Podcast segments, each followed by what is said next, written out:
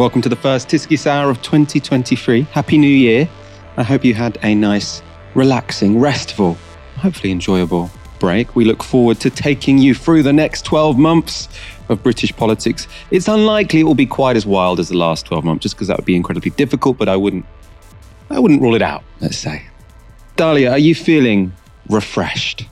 I'm feeling I'm feeling all right. I'm very surprised by your optimism that this year is not going to be as wild as the last year was. I feel like every year for the past like 5 years we've been like it can't possibly get any more out of control and it always manages to. But I like your optimism. that is true. I am a glass half full kind of guy. But yeah, I definitely could get proved wrong. I mean, it could easily be worse than last year. I just think that in terms, I don't think we're going to have another three prime ministers, for example. So, in terms of a show that covers lots of Westminster politics, it's hard to see how it's going to be more dramatic than the year that just was. I mean, mm. our last story tonight is going to be on the, the scariest story of the year, which is the climate change news, which is already coming through. But we're going to start by talking about Britain falling apart and Rishi Sunak's pretty dud attempt to gloss over that fact. Rishi Sunak has given his first speech of the year. Now, it was supposed to be a landmark event with the Prime Minister laying out his biggest and boldest ideas for the rest of his term. But despite countrywide industrial action, the NHS on life support, and a cost of living crisis driving people into poverty, that big idea seemed to be more maths. At least that's how the speech was briefed to the papers. The Times went with this headline this morning compulsory maths until 18 for every school child. Apparently, Sunak is on a personal mission to reform education. And the Telegraph's front page had this maths at the heart of PM's vision for Britain. Now, this was the maths announcement at the heart of Rishi Sunak's vision. We're one of the few countries not to require our children to study some form of maths up to the age of 18. Right now, just half of all 16 to 19 year olds study any maths at all. Yet in a world where data is everywhere and statistics underpin every job, letting our children out into that world without those skills is letting our children down. So we need to go further. I am now making numeracy a central objective of our education system. Now, that doesn't have to mean a compulsory A level in maths for everyone, but we will work with the sector to move towards all children studying some form of maths to 18. It wasn't the most inspiring of, of speeches. Now, the education unions have pointed out that increasing maths education would be easier if there wasn't a dire shortage of maths teachers. That's, of course, a result of 12 years of wage cuts. And the general public don't seem too impressed either. Good Morning Britain asked their audience about Sunak's focus on maths. Many, many comments about the fact that Rishi Sunak's keynote speech today is going to focus on teaching maths to children until the age of 18. Pamela says, you know, to the Prime Minister, it makes sense. You've got, say, £21,000 coming in and every penny accounted for. Your bills go up. So you've got to find out how many meals you can miss before you become too ill to work and pay your ever increasing bills. Learn more maths. It makes sense. Emma Rose, if my treatment had started in a ward instead of three days on a trolley in a corridor, then I would not be missing my daughter's eighth birthday today. Get with reality. Need more maths? Wow. Most unrelatable Prime Minister ever. Bob on Twitter, it sounds like he thinks people are struggling financially because they can't manage their home budget. Unbelievable and an example of how much he doesn't understand people's situations. We're not being selective. There hasn't been a single a single comment from you watching at home, anywhere in the country, in support of this, uh, this forthcoming speech later today. You, you're as baffled by it as the rest of us. Now, of course, when it came to it, Sunak's speech wasn't all about maths, and it did contain some broader pledges. Five to be exact. So I want to make five promises to you today. Five pledges to deliver peace of mind. Five foundations on which to build a better future for our children and grandchildren. First, we will halve inflation this year to ease the cost of living and give people financial security. Second, we will grow the economy, creating better paid jobs and opportunity right across the country. Third, We will make sure our national debt is falling so that we can secure the future of public services. Fourth, NHS waiting lists will fall and people will get the care they need more quickly. Fifth, we will pass new laws to stop small boats, making sure that if you come to this country illegally, you are detained and swiftly removed. Now, you might have noticed there weren't time frames given for all of those pledges. And the ones for which there was a deadline, like inflation falling, well, they've been long expected to happen anyway. In fact, the OBR is saying inflation should fall by two thirds. So if, if we get, uh, if it falls by a half, that's, you know, not as good as we're expecting, even without any policy changes. It's not particularly impressive. Yet, regardless of the specifics of any pledge made, the biggest problem for Sunak was why the public would have any confidence in anything he says anyway. Now, that was a point well made by Beth Rigby. Prime Minister, look, we know to expect a reassuring uh, performance from you, but in the real world, you can't get a train, you can't get a doctor's appointment, nurses are going to food banks. And when you do dial 999, you can't be sure that an ambulance is going to get there in time to save your loved one. That's the reality of Britain in 2023. And now you're here giving people more promises about how you might change the country that they've heard many times before during 13 years of conservative rule. My question really is why should the public believe you're any different to any of your predecessors?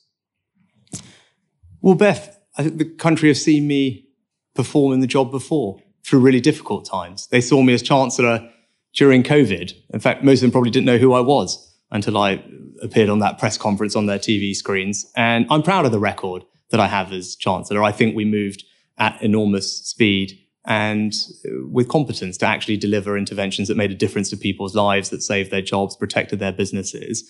And so people can trust that when I say I'm going to do something, I am going to do it. I think the second thing is I've been very clear, as I said today, unambiguous, made five very simple promises the country's priorities are my priorities. I want to be held account for them. I'm, there's no ambiguity about them. There's no tricks. People will know whether I'm delivering on these things. And I'm confident that we can. Uh, I really am. And you talk about the record. You know, actually, look, I'm not going to say the, the, NHS wasn't under any pressure before COVID. Of course it was, but that, you know, there were places where things were really improving. And you look at ambulance times, for example, category two, we were just about at target before COVID hit. And it's undeniable, though, that COVID has had an impact. I talked about the fact that elective surgery was paused during COVID. You can look at the same with cancer referrals. They were down by a third or two thirds during COVID. Uh, and now, obviously, there are far more than normal, right? So that's why that's not performing as well as we would like it to, but it's improving. So look, COVID has had an impact. It's not an excuse. This is one of my five promises. People know what I did for them during COVID as Chancellor. And that's why I'm here today, being very clear about what I'm going to deliver for them and the country as Prime Minister. I'm very confident we can do that, but ultimately people will hold me to account for doing so. Now, Sunak's claim there was that the Tories were doing a good job on the NHS before COVID. Things are improving, he says. He mentioned ambulance service time, sorry, ambulance times, elective surgery and cancer treatments. Now, in September last year, the Nuffield Trust published a comprehensive report debunking this Tory lie. Let's start with ambulance times. Were they improving before COVID? Well, this graph shows ambulance response times for category two incidents. That's the category that Sunak mentioned in his speech. These are emergency incidents, including heart attacks and strokes. Now, the thick purple line you can see here, that shows that between April 2018 and the start of the pandemic, those waiting times were slowly climbing. Now, the pink line shows the effect the pandemic has had on waiting times, and it's been dramatic. But it's just not true that waiting times were improving before COVID hit. Now, let's look at how many people are on waiting lists for elective care. From 2012 to the beginning of the pandemic, the number of people on waiting lists was steadily growing, going from 2.5 million to nearly 5 million. Now, the pandemic made things much worse again. The pink line shows how post pandemic the number has grown even more steeply, but it was hardly a rosy picture before COVID. And we can also look at how long people are having to wait for their first cancer treatment. Now, the purple line here, that shows the percentage of people who got their first cancer treatment within two months of being referred. In 2012, around 90% of people were seen quickly. By the beginning of the pandemic, less than 80% of patients were being seen in time. Again, the pink line shows how the pandemic made things worse, but cancer treatment waiting times weren't improving under the Tories before either. They were, in fact, getting worse. Dalia, what did you make of Rishi Sunak's speech? You could say it's a difficult gig. I mean, not that I feel any sympathy for him. It was his party, his chancellorship that got us in this mess. But I mean, it's hard to save themselves from this sort of poly crisis with a few announcements. Did he make it any better, at least, for the Conservatives?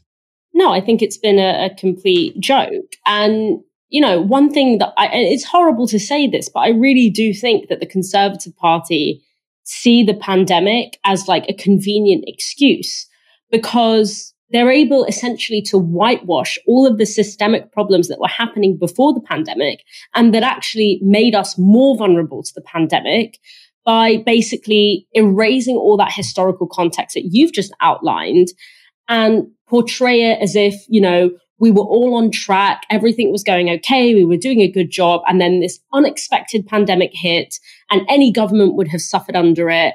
And you know that that's how we can kind of pin all of the the crises that we're dealing with right now on that kind of unexpected event. And obviously we know that that is completely untrue. We know that the quality and availability of nhs care has been declining for many years as a result of conservative policies and we know that part of the reason why the pandemic hit us so hard um, much harder than kind of comparable economies is because our health infrastructure was already cut to the bone. So it couldn't handle even the slightest bit of pressure, let alone the immense pressure of a pandemic.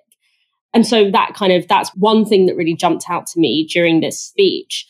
The other thing that really jumped out to me is I don't know how it took so long for the penny to drop for me, but with the making maths education compulsory until until 18 with that being sort of his headline policy it really struck me how much Rishi Sunak is just a lightweight. You know, I think that a lot of his public persona and a lot of the, the, the way that he is interpreted by the media is very much about this idea that, you know, this is a, a serious man. He is a financial heavy hitter. You know, he was really successful in the financial industry and he's bringing this now to, to government. Uh, he's not like Truss and, and um, Johnson, who have this kind of buffoonish image to them, but he's he's a real serious grown up politician, right? That idea of the return of the grown ups. But in reality, time and time again, we see that this is just complete bluster. That when it comes to these, these really big moments, these big speeches, these big policy announcements where he's supposed to outline his, you know, vision for what he's going to do with a country that is under immense pressure from so many different angles. And it always ends up just being like this wishy washy kind of culture warsy style policy that like no one was asking for. Because it reminded me a lot of when he was in his leadership campaign and how his first policy announcement of his leadership campaign, which is, you know, the first headline that he's going to get, the kind of the, the priority that he has as his pitch for prime minister. And it was what? It was cracking down on gender neutral language and gender neutral bathrooms. Like that was his first big policy announcement. And to put that into context, that was in, I think, around July 2022. Um, I wish it was 2021. Then we wouldn't have had three prime ministers in the past year. July 2022. And for context, that was around the time that the Bank of England forecasted inflation to be up by 11%. that the poorest 20% were earning just 6% of total income. And we had just heard that story about pensioners riding buses in order to keep warm because they can't afford their heating bills. And this so-called heavy hitter financial whiz, grown up politician decided that the priority of the country was to police what bathrooms and pronouns less than 1% of the population use. So I see this kind of maths education policy in a similar vein to that. And it shows that this is really a pattern because even though on the surface it doesn't seem to be kind of culture warish, it is an attempt to hit a particular, a kind of virtue signal towards a particular segment of the population. Luckily, I think if we're going to go by that GMB segment, it looks like it's failed. But the attempt is very much, it's what I call the we used to be a real country contingent.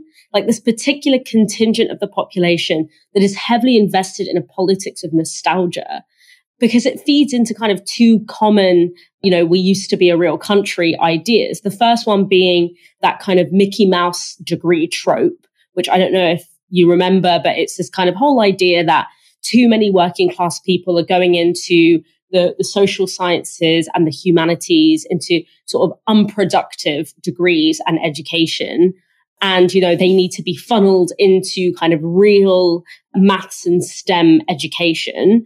Obviously the implication here being that any kind of education that involves critical analysis or you know sociological analysis is not for working class people. But also again and it, was gestured to in that gmb segment the implication is that the reason that working class people are poor right now is because they can't budget well enough. Like they don't have enough numerical literacy. And whilst, you know, we could all benefit from sort of some kind of numerical literacy, particularly when it comes to sort of personal finances, you know, I would have loved it if my school taught me how to like fill in a self-assessment form so that I wasn't like raw dogging it for the first time and had no idea what I was doing. But firstly, that's not what schools are generally teaching when it comes to maths. But also, even if that is at some point going to be a useful policy, so much needs to happen before then, um, before it gets to the point where, okay, the problem here really is, you know, financial literacy. Because when you are, you know, when working class people are facing their health and housing um, budgets being slashed, when their wages have been decreasing in real terms for nearly 15 years, and when, you know, basic living costs like food and rent have been out of control, that's not a personal budgeting issue. That's not a like addition. That's not that people don't know their additions and subtractions and times tables well enough. You know, when you are spending third of your income on rent and the other third of your income on childcare, you can't budget your way out of that problem. And so really to me, this, this really communicates to me that Rishi Sunak is actually the, the one pattern that we see is that he's a complete lightweight. This image of him being a serious grown up politician is just that. It's just an image. And that this maths education policy is just about signaling towards a particular kind of culture war politics of nostalgia that shifts all the blame of systemic problems onto personal individual responsibility. And I'm very glad to see that at least from some of the media coverage we're seeing and some of the responses, that the vast majority of the British people can see through it. Before we move on to our next story, a quick announcement. If you head to shop.novaramedia.com, you can find our merch store. And if you like our journalism, buying Novara Media merchandise is a great way to support our work. Right now, we are offering 10% off our entire store until the 15th of January. That link is shop.novaramedia.com. Next story. Over the Christmas break, an interesting phenomenon hit the UK press. It seems that all of a sudden, people from every political persuasion have recognised that Britain is a bit of a basket case. Now, the phenomenon is perhaps best summed up in this headline in the centre right Economist magazine The Strange Case of Britain's Demise. Uh, subtitle A country that prided itself on stability has seemed to be in freefall. Who done it? Now, we'll get on to the issue of blame in a moment. But first, the Economist provided a number of graphs to evidence Britain's demise, and this was the most arresting of them. So it's showing the level of median incomes in Britain and comparable countries over time, and it shows just how bad Britain has been doing over the last decade. In the US, for example, since 2010, median household income has grown from just under $35,000 to just under $45,000. That's a big increase. In the UK, the median household gets by on only $28,000. So 45,000 in the US, 28,000 in the UK. As you can see, since 2008, our incomes have been overtaken um, by Germany and France. We used to have higher incomes and then we don't anymore. And the gap is growing.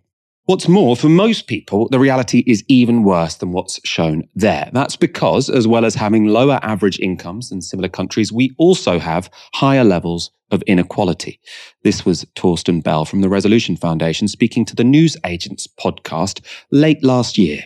Take five countries that we're like, we think of ourselves as comparable to. So, like France, Germany, the Netherlands from Europe, but then add Canada and Australia, which I think British people generally think are poorer than us or the same as us. They're now way richer than us. Take those five, those are all richer than us and all more equal than us. Okay. If we had the same GDP per capita and the same inequality as them, then the typical British household would be £8,800 better off. Okay. That is why it feels like a catastrophe because we're paying the same gas prices as them because these are traded products. Yeah? yeah. So when everyone says, oh, it doesn't matter if Britain just gets poor, we've still got to pay global prices for stuff, I'm afraid. So it really matters. And that is what economic failure looks like over decades. So, did you catch that? If we had the same GDP per capita and the same levels of equality as the average of Canada, Australia, Germany, France, and the Netherlands, the average household in the UK would be £8,800 better off. £8,800 better off. Now that's huge. That's a huge difference. How how big a difference would eight thousand eight hundred pounds a year make to your life? Now, if we just lived in one of those other countries, that's what we'd be looking at because Britain is a basket case.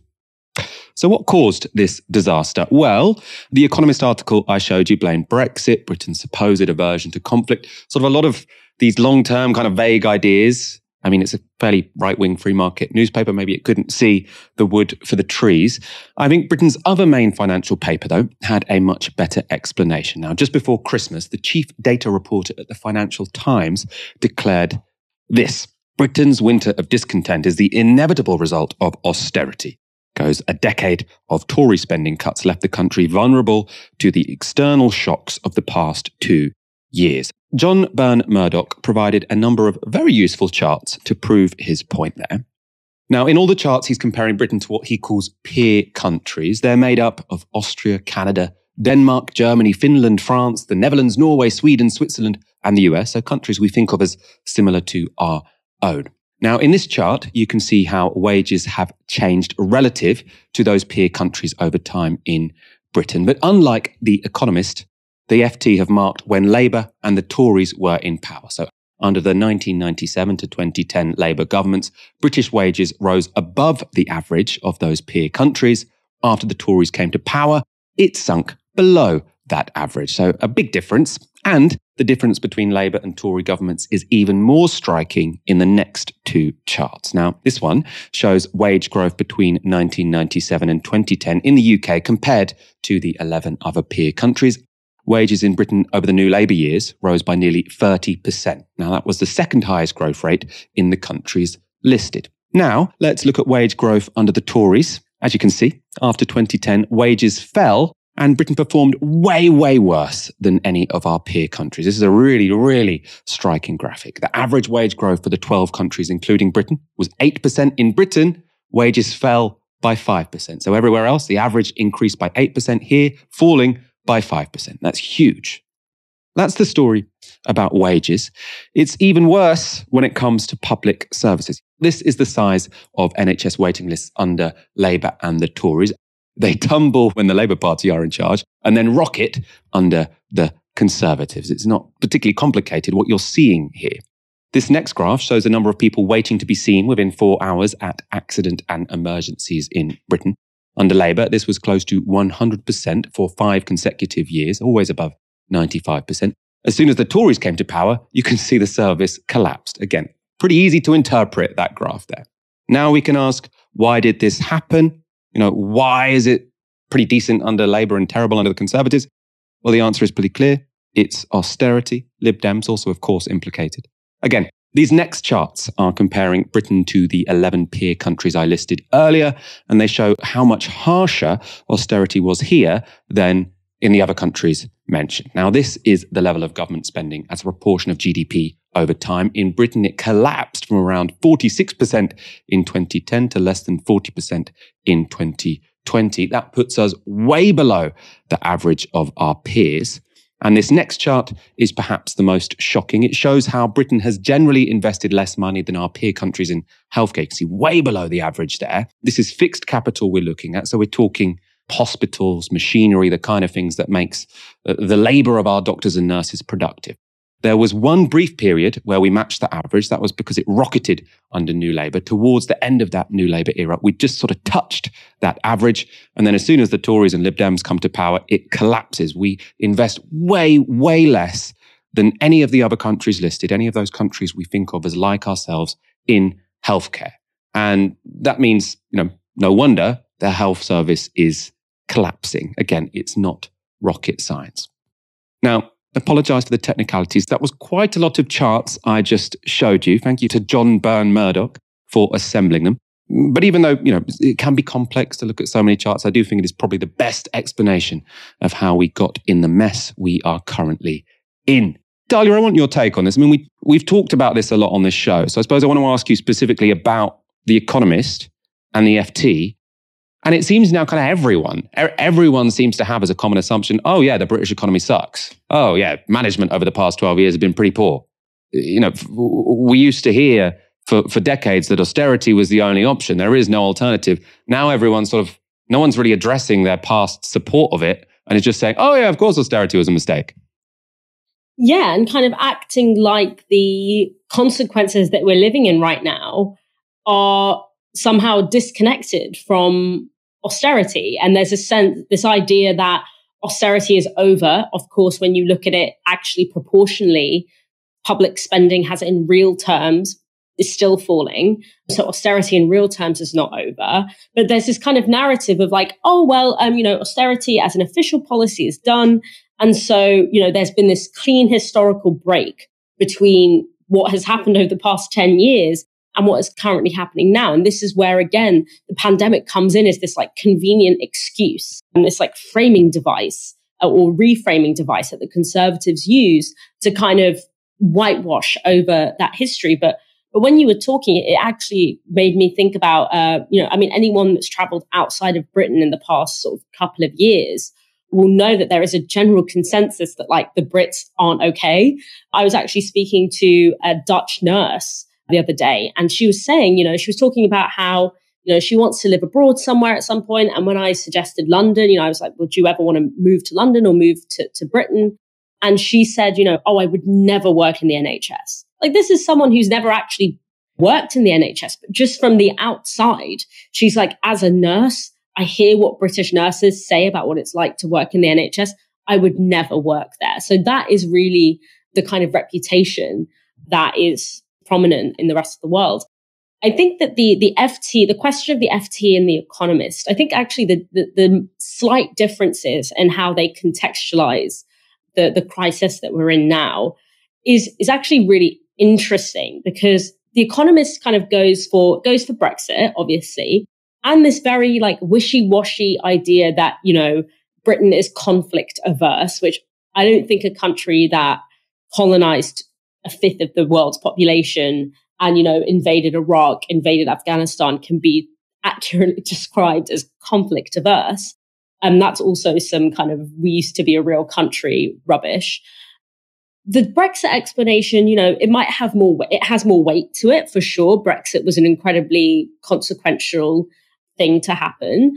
But we also know that this decline in living standards, this decline in wages was happening long before Britain left the EU. Like this was a downward spiral. And whilst Brexit might have sped up parts of that spiral, it didn't cause it because these problems were in the system beforehand.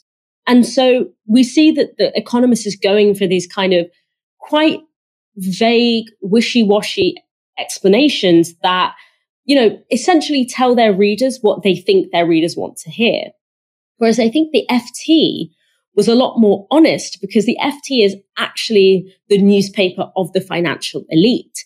And so in a sense, I find the FT to be sort of one of the most honest forms of media or more honest media outlets, mainstream media outlets that we have. And I think that admission in the FT that austerity is the cause of many of the problems we are facing now is in many ways a tacit admission amongst the financial elite of what many of us know to be true, which is that as much as they like to denigrate the concept of a public sector, you know, the wealth of the financial elite is actually generated in part off the backs of the public sector. So, you know, whether we're talking about the infrastructure that, you know, private companies rely on to run, telecommunications networks, roads, you know, railways, all of these things, or whether it's the public sector plugging the wage gap. So you have, you know, workers not being paid a real living wage and then having to have their salaries topped up by social security, for example, and having healthcare and having housing to make sure that even if their wages aren't high enough, they can still be, you know, they can still continue to be workers. They can still reproduce themselves. They're not going to sort of die essentially. So that is what is meant by a stable economy. It's a, an economy that has a resilient infrastructure, which means public spending. And so it seems that the FT and amongst the financial elite, there is this understanding that the public sector has been so gutted that it can no longer deliver on that. And that is why you can then go one of two ways. Either you can argue for increased public spending and increased state investment, or you can do what I think a lot of a lot of the conservatives are going to do, which is argue that the public sector is in such a failed state that it has to be privatized, which would only intensify all of these problems, as we can see, for example, with the fact that our our trains are privatized and how that has caused that hasn't been good for workers and it hasn't been good for the public. And so I think that that's kind of the the juncture that we're at now, and that's why I'm going to take the FT's framing as much more honest than the Economist, because I think the audience of the FT is actually quite different to the economist. And in the in in the FT, it's very much the financial elite communicating with one another. And so that's quite significant. I think that that, that shift has happened in that particular sector of society. It's worth noting it really is a shift as well. John Burn-Murdoch, you know, whose graphs we're showing you, who wrote that article, but I don't think he ever backed austerity. I've got no idea, to be honest. But the Financial Times, the paper, did. So I've just got in front of me a, a one of their leaders from 2010. They said the coalition has been strong on the rhetoric of austerity. It must now follow through with deeds as well as words. And they're actually complaining that the 80 20 split between spending cuts and tax rises, they're saying, oh, you better keep to that. They, they should not turn to more tax rises. So they were very much in favor of, you know, the most reactionary form of austerity. Um, I'm not sure if they've published an apology. They probably should do. I think that would be somewhat welcome. I, I, at least hope they are having some tough conversations inside the paper. How did we end up backing such a disastrous policy which has crippled the UK economy and so many people's life opportunities? Like it's it's it's a very serious mistake to have made. Next story. We've got a lot to get through. Rail strikes are continuing this month, and there's a blame game going on as to who's responsible for a deal on paying conditions still not being reached. Transport Secretary Mark Harper and RMT General Secretary Mick Lynch have been out on the airways putting forward their respective sides of the story. This was Mark Harper on Sky. There was reporting before Christmas that ministers had got involved at the last minute mm-hmm. and had put a block on a deal being signed between the union and the rail delivery groups. Is that true? No, that absolutely isn't true. And in fact, since I became Transport Secretary a couple of months ago, uh, I met all the union leaders. Uh, I tried to change the tone of the discussions, and I said that ministers would help facilitate the trade unions and the employers, that's the train operating companies and Network Rail, getting around the table. I made sure there was a new and improved offer that went to uh, trade union members. That's why two of the unions have settled uh, on Network Rail. The RMT recommended, though, sadly, that their members should reject that. But even so, a third of their members wanted to accept it. So, look, I think in the new year, it's time for the RMT to get off the picket line, back round the negotiating table, and ministers will do what we can to facilitate them coming to a deal with the employers. I want to get these rail um, disputes sorted out for the benefit of the travelling public. So that was Mark Harper saying that contrary to reports, the government hadn't been preventing the rail companies and the RMT coming to a deal. Mick Lynch disputed that account. So what we need to hear now from the government is, is exactly what it is they're going to propose to us. At the moment, they, they got themselves into a position before Christmas where we were making progress with the train operating companies. And on one Sunday afternoon before a set of strike action, they decided to torpedo those talks by putting in conditions on in the documentation that they know that we and the other unions can never accept. So that was a deliberate strategy which frustrated the train operating company executives. The most senior people in the industry are as frustrated as we are that the government will not facilitate a settlement and indeed is taking the opposite tack of undermining efforts to get a settlement. They know that we can't accept the current proposal, so we need to get a fresh uh, set of elements in the equation so that we can work up some solutions rather than uh, just put in some warm words. So as soon as Mark Harper and his team want to meet us, we'll be available. Okay, well, he said he wants to meet you this week, but you're on the picket line, so he says he's going to meet you next week. But on that specific point about torpedoing, well, I'll, meet him, a, I'll meet him at hold 10 on, o'clock hold on, Mr. Lynch, me- I, don't, I don't know stay on this picket line Let me day. put the question to you first, Mr. Lynch. Hold on, sorry, sorry one sec. Uh, on that particular point about uh, the government torpedoing uh, the negotiations, I put that to him just now. He said that that's just not true. They haven't done that. Well, he's not telling you the truth. Because we had a document with the train operating companies that did not include driver only operation. It was taken away for approval in Whitehall at the DFT and they inserted about eight or nine bullet points that completely undermined the negotiations. That was a direct intervention of government ministers. We know that to be true. And if he's saying that didn't happen, he's simply not telling you the whole truth. So Mick Lynch is saying Harper is essentially lying. The RMT were close to an agreement with the rail companies, but then the government inserted a bunch of conditions which the RMT couldn't accept. And this relates to another point Mark Harper made in that Sky interview.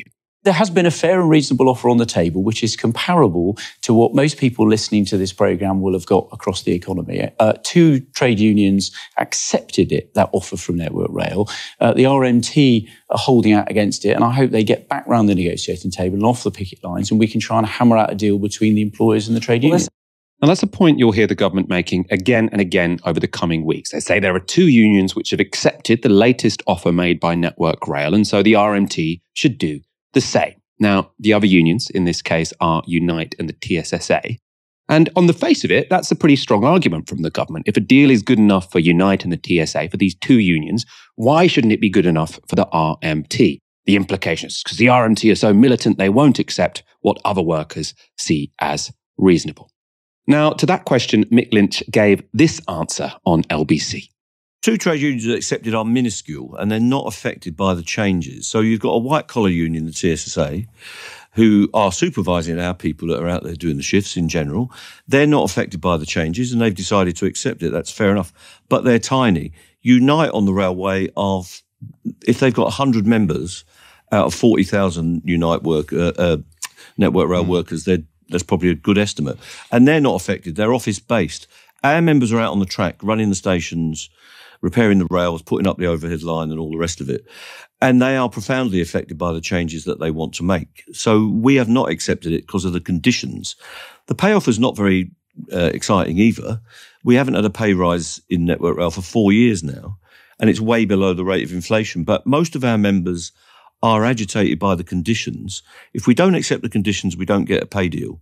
If we don't accept the conditions, we won't get a job security deal, and our members will be made compulsorily redundant. So we've got a, a gun to our temple in that sense. That's a pretty decent explanation as to why Mark Harper's point probably isn't valid. Now, the TSA and Unite were offered the same deal as the RMT on pay, but for the RMT, the biggest block to a deal is conditions.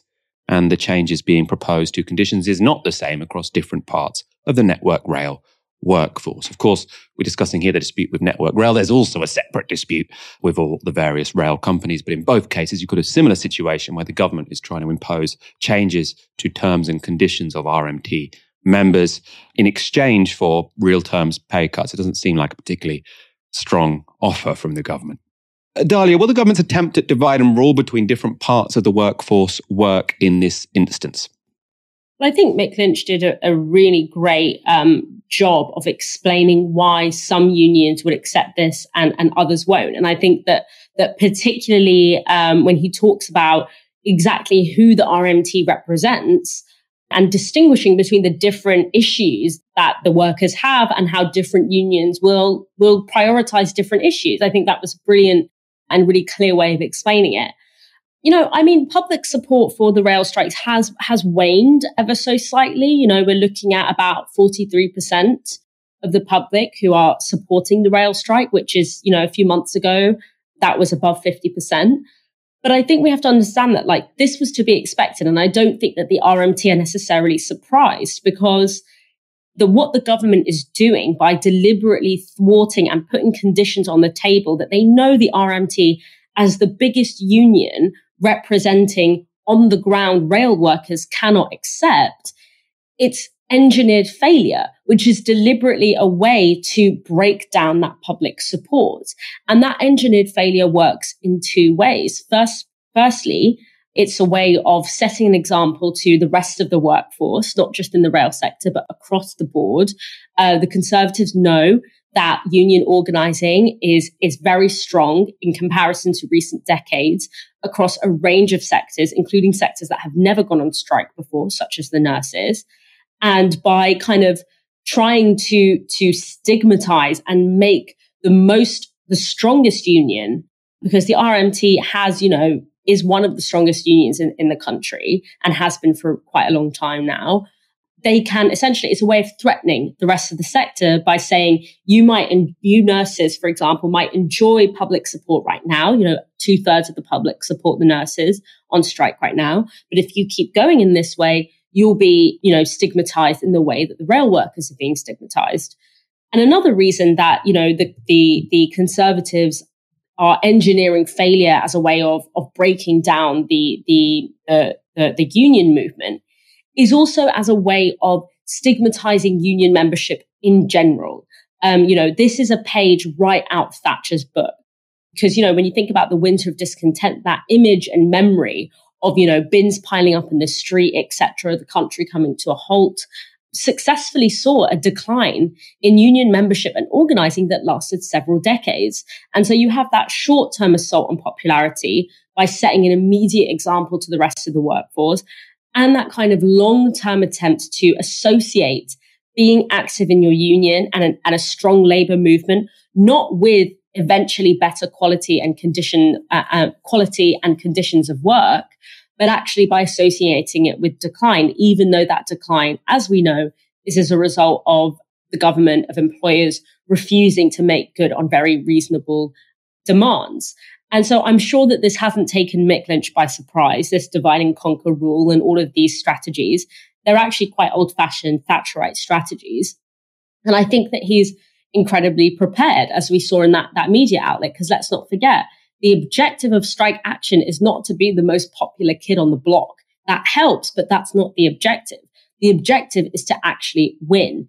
And that is what Mick Lynch and the rest of the RMT are keeping their eye on. And that's really good. And it's very important that the rest of the union movement, whether it's in the rail sector or across different sectors, understand that the success or failure of one movement, of one union will determine and is, is relevant to the success and failure of other unions um, across the workforce. You know, their success is our success. And so that solidarity um, between different sectors against that public opinion assault by the government is incredibly important. Now, I had a little, um, you know, moment of panic this morning, but l- luckily for me, I managed to basically switch off from the news cycle for a couple of weeks over Christmas and New Year. I was like, what's happened? Am I going to be completely out of touch of everything that's going on? Well, it turns out, I mean, not luckily, of course, because these are all pretty bad news stories. The British economy is still in free fall. The government is still refusing to make any kind of deal with public sector workers or workers in industries which they have basically oversight of, and an intensifying crisis in the NHS. As I say, all bad news stories, but not really changing, constant. And that is our next story as well. The NHS is in crisis, possibly bigger than any we've seen before. Doctors have said that long delays in patients' access to urgent and emergency care could be causing up to 500 avoidable deaths each week. Ambulances in London have been told to hand over patients to A&E departments whether or not there are beds available for them. And the number of people waiting more than 12 hours to be admitted to A&E has increased by 355% since last November. But statistics can only get one so far. And on Good Morning Britain, Dr. Hilary Jones gave us an even more vivid insight into what's going on in our hospitals. He's describing posts in a WhatsApp group which includes 13,000 doctors. There are thousands of these posts, and I've just uh, picked three of them here as examples, and they are, they are very worrying. In our hospital, we have such a long wait to get into the acute medical unit, the admissions unit, that we have a junior doctor on the roster called the car triage. The car this, triage. Car triage. This means they spend their whole shift checking on people waiting outside in their cars. New terms. So hang on, so a doctor specifically assigned to go out to the car check on people in cars because there's no room in the corridors. And that's the only thing that they do in That's what they do on their they're, shift. They're in the car park. Yeah, that's Wow. that's that's the first one. Second one, new terms that this doctor has learnt this week: reverse boarding. The term used to explain the process of kicking a patient out of a resus cubicle space in emergency care and placing them on a corridor so that a more critical patient can take their place. Today, we did this so a patient could die anywhere other than in the corridor. So they had a patient who was dying, In the corridor. who corridor. was in the corridor. They had to remove a patient who was being cared for in a bed because they were in a better state Indeed. so that they could put the dying patient into a bed. Yeah. What a decision to have to make. Absolutely. And here's another one. This is, the, again, this is not unusual. Twice this month, I have had patients miss the window for thrombolysis and or thrombectomy, which refers to the use of clot busting drugs Right. to stop brain damage in someone who's had a stroke. We've missed the window, which mm. is two hours, because they've been sat in an ambulance in our hospital car park for too long. That's two people with life-changing disabilities that could have been prevented. I am heartbroken. And people are saying for the first time in their careers, they're in tears at the end of their shift. And when they return to the next shift, the same patients are still waiting to be seen after 24 hours. These are just a small sample of what's going on. And for Rishi Sunak and the government to pretend that this is not a crisis when more than a dozen trusts have announced critical incidents is not only delusional, as the BMA, BMA say, I would say that at the very best, it's ill-informed misjudgment. At the very worst, it's total irresponsibility mm. and incompetence. There are just so many layers of tragedy to this story. I mean, people with life changing disabilities because they're waiting in car parks, they've got to hospital, right? They've got to hospital. They've called the ambulance. The ambulance has come. It's probably taken a bit longer than they were expecting, but they're relieved when it arrives there. Then they get to hospital and they're waiting in the, the car park. I mean, probably most people watching this probably you probably waited a while in in A and E at some point, you know, with a broken arm or or something which has been painful. It's been an unpleasant experience. But if you're sitting there and waiting while you're getting a permanent life changing disability because you cannot be seen in time, that is a level of state failure which I think you know ten years ago we just wouldn't really have been able to imagine, and now it's just the norm. And one of the other many layers of tragedy there, sort of listening to that account, I just feel for these doctors and nurses and healthcare staff, ambulance drivers who are having to go to work every day in the toughest conditions and then see people get life changing disabilities or die. I mean, lots of people are dying because they're not getting treated quick enough because they can't treat them. Like, how horrifically depressing would that be? You know, I in, in in this, you know, it's mundane enough. But, you know, in the studio, something's not quite working. You feel like, oh god, that show wasn't as good as it could have been because you know I'd done something wrong in the script, or we didn't have quite enough time, or someone's off sick. You know, it's a bit frustrating. But if you think, oh, I wasn't able to do my job properly today, and so two people died, and someone got a life changing illness in their car while they were waiting for me to see them. Like, I can't imagine how traumatic that is. And then we say, how have we got this? Oh, I can't believe we've got this NHS crisis when it comes to staffing. We're giving them real terms pay cuts. The least we can do is say, we are so sorry we put you in this dreadful position. We are going to change it as soon as possible. Um, but obviously, it's going to take a little bit of time. But in the meantime, anything you want, we're going to give it to you, right? we're putting you in this disgusting situation. The least we could do is give you a decent pay rise, let's say, to compensate you for this horrific experience we're putting you through on a day to day basis. Instead, we've said, no, go to work, work yourselves to death, watch people die because you don't have enough time to treat them. Oh, and by the way, you should also accept a real terms pay cut. And you wonder why the nurses are on strike, right? And the doctors are soon to be go on strike. And basically, everyone in the public is like, good for you, doctors, good for you, nurses, because this is completely unacceptable what's going on. And it's very obvious who the culprits are. is the Conservative Party. Let's go on to our final story. Um, very quick, this one, but a very big deal. Large parts of Europe have seen unseasonably warm temperatures this winter, with the warmest ever January day being recorded in eight countries. Now, that's good news for energy bills, but terrifying news for the planet. Now, this map shows some of the places where new records were set. They include the Netherlands, Denmark, and Latvia, while Poland, Czechia, and Belarus saw especially high temperatures. Now, in some places, previous records weren't just beaten, they were smashed. Now, Belarus felt its warmest ever winter temperature of 16.4 degrees Celsius. That's 4.5 degrees higher than its previous record. Now, normally when records get broken, it's by 0.1 degrees or whatever. This was 4.5 degrees. Meanwhile, at the same time, parts of Poland enjoyed temperatures of 19 degrees Celsius. Now, that's 18 degrees higher than the usual average of just one degree for this time of year. So, if you went to Poland this time of year, if you're in Poland this time of year, you'd expect the temperature to be one degrees. Instead, it's 19 degrees. Now, I've given up on uh, my dream of going to get a little bit of January sun. And it turns out I don't have, you know, the time or the resources right now. But when I was looking just before Christmas, I was looking at the Canary Islands, like which is the hottest Canary Island? You say, oh, the average temperature in Tenerife is 19 degrees. Oh, that could probably be worth the trip. You go to Poland right now, where the average temperature is one degree. It's, just, it's, it's what you'd expect the Canary Islands to be. This is not remotely normal. Now, obviously meteorologists are also accepting this is not remotely normal. I should say accepting, I mean, they're sounding the alarm that this is not remotely normal. Alex Burkill is a senior meteorologist with the Met Office. He told The Guardian this. It's been extreme heat across a huge area, which is almost, to be honest, unheard of. It has been widespread. Denmark, Czech Republic, as well as pretty much the whole of Germany have seen temperatures for January exceeding records.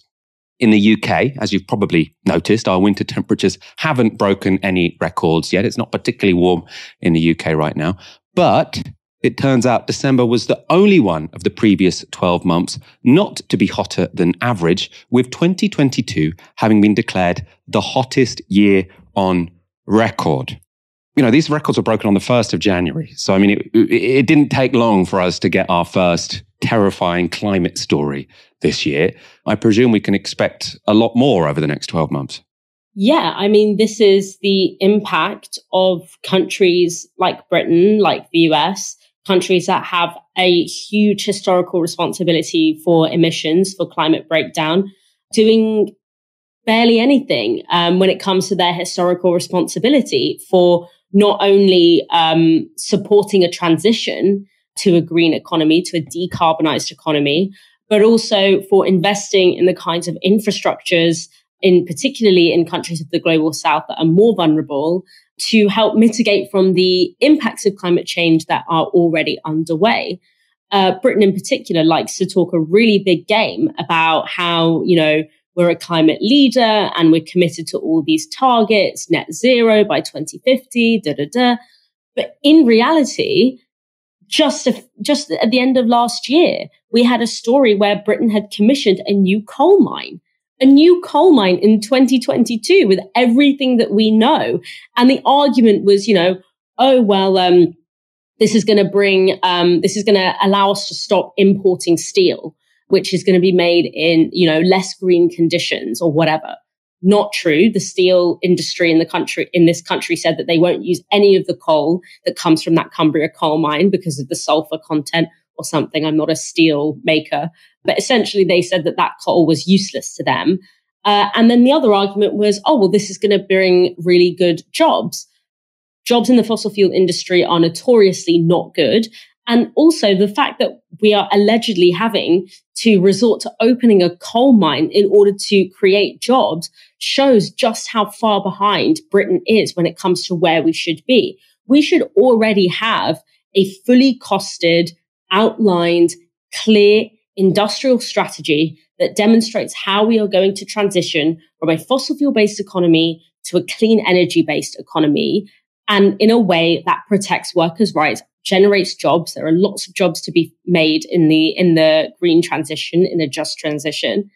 And this government doesn't have the will or the skill in order to produce that strategy. And so this is the knock-on effect of that lack of political strength, essentially, and that that making these obscene decisions like opening a new coal mine and essentially refusing to face face the reality of that this situation. And what is more depressing than ever is the fact that all of the core issues we have spoken about throughout the show, whether it's funding healthcare, whether it's giving public sector workers a real terms wage increase, whether it's supporting working conditions to become more secure, for example.